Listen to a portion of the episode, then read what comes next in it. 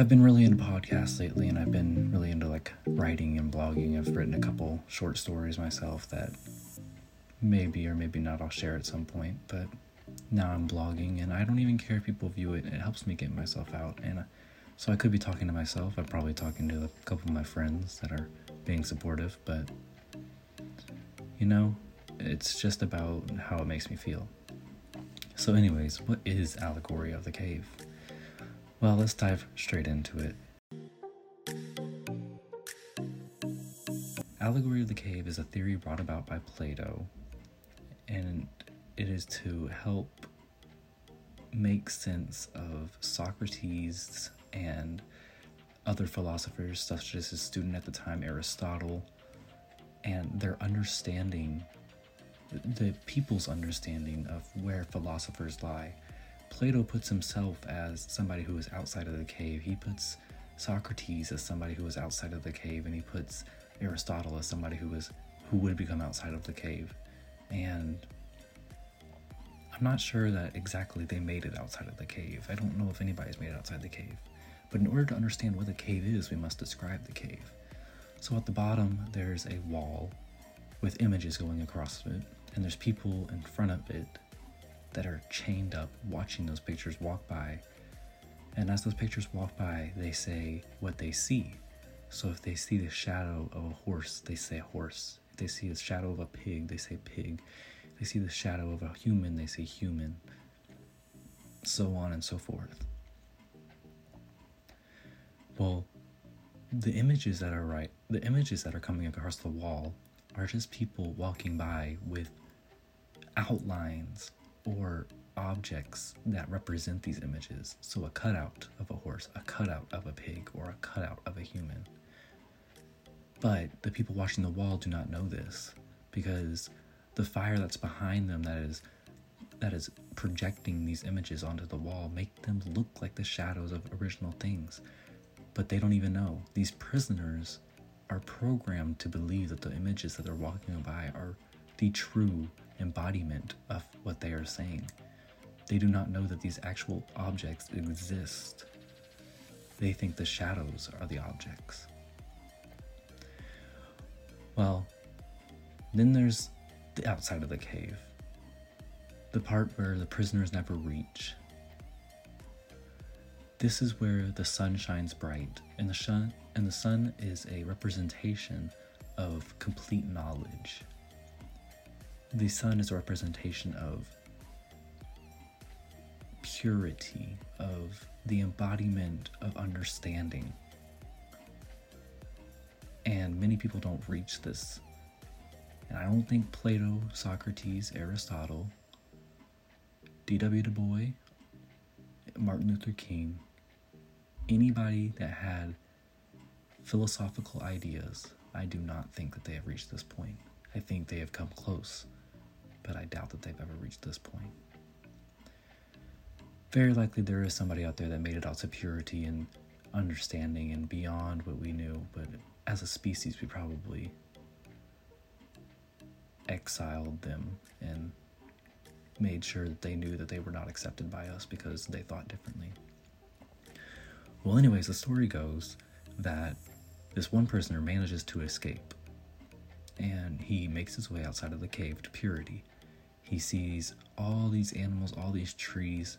He sees life. He sees brightness. He's scared of the brightness because he's never seen it before. So, a couple days he spends going back inside the cave until his eyes are ready to adjust, and he'll go out at nighttime because it's dark. And he'll look around and he'll see life. He sees his reflection in the water. It's his first time seeing himself. Everything is so different. He is so ecstatic, he has to go back and tell the other prisoners, help them escape. So he goes back and he tells them, and the prisoners just look at him and think he's been delusionalized. They think he's crazy.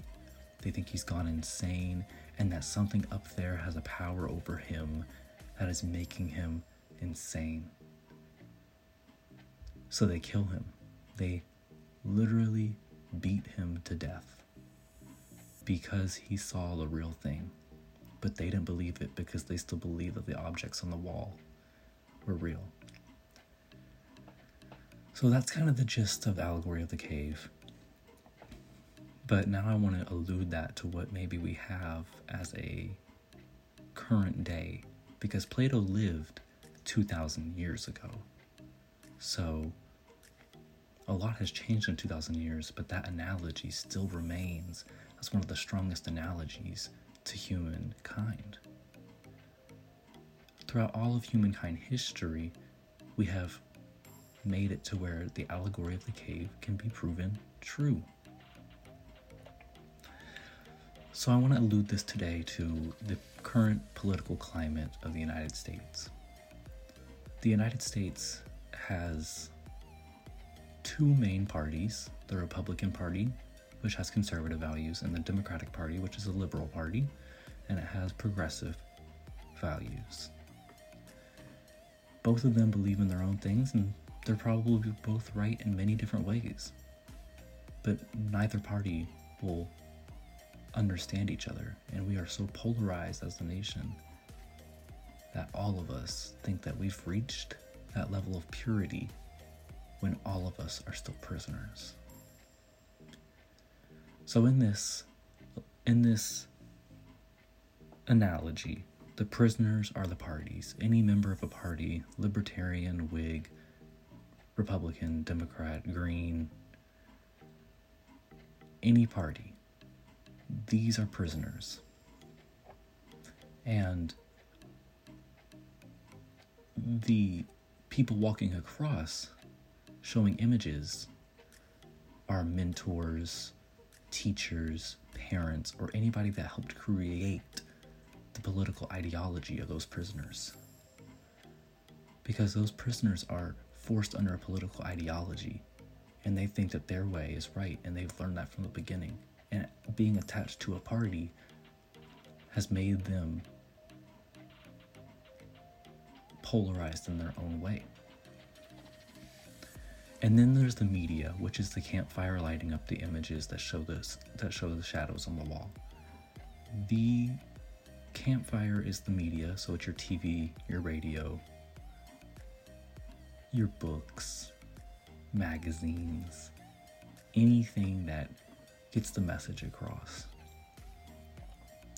And then, of course, there's the people who reach outside of the cave and who reach purity. I don't think anybody's reached purity, but if they did, they would probably be banished by us because we wouldn't like what they're saying at all. Because as a species, we have yet to let that happen. Socrates was killed, and this is why Plato really made Allegory of the Cave. Socrates went around his town, his city of Athens, and he would tell everybody his philosophies and explain to them how he's educated. And he was not gloating and he was not bragging.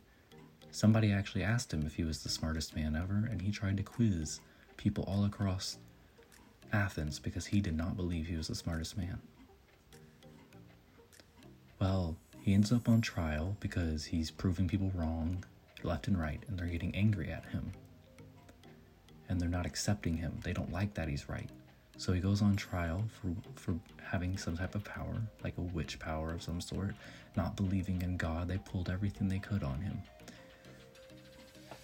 At the time, it was still, there were still many gods in beliefs, and Socrates did believe in many, many gods. So these accusations that were brought against him were baseless, and they resulted in his death because he was a smart man. Socrates is about the only person that I would say made it outside of the cave if I had to put one if I had to put somebody outside that cave. Because what Plato explains is that the prisoners were the were the citizens of Athens, people who were shown stuff by what they had learned their whole life. The objects were stuff that they had been shown their whole life. And Socrates was that one prisoner that escaped and got out and he tried for years to explain it to people, but he never was able to get across from them. So Socrates is likely a person who made it outside of the cave, but I don't know if I would call it that. And I believe that that's exactly what we would do to somebody in today's climate. If somebody were to try to prove us wrong, we would ridicule them, we would call them crazy, and we would lock them up or kill them. Because I do not think that anybody understands what's outside of that cave. We're all prisoners of the cave. Thank you for listening and tuning in.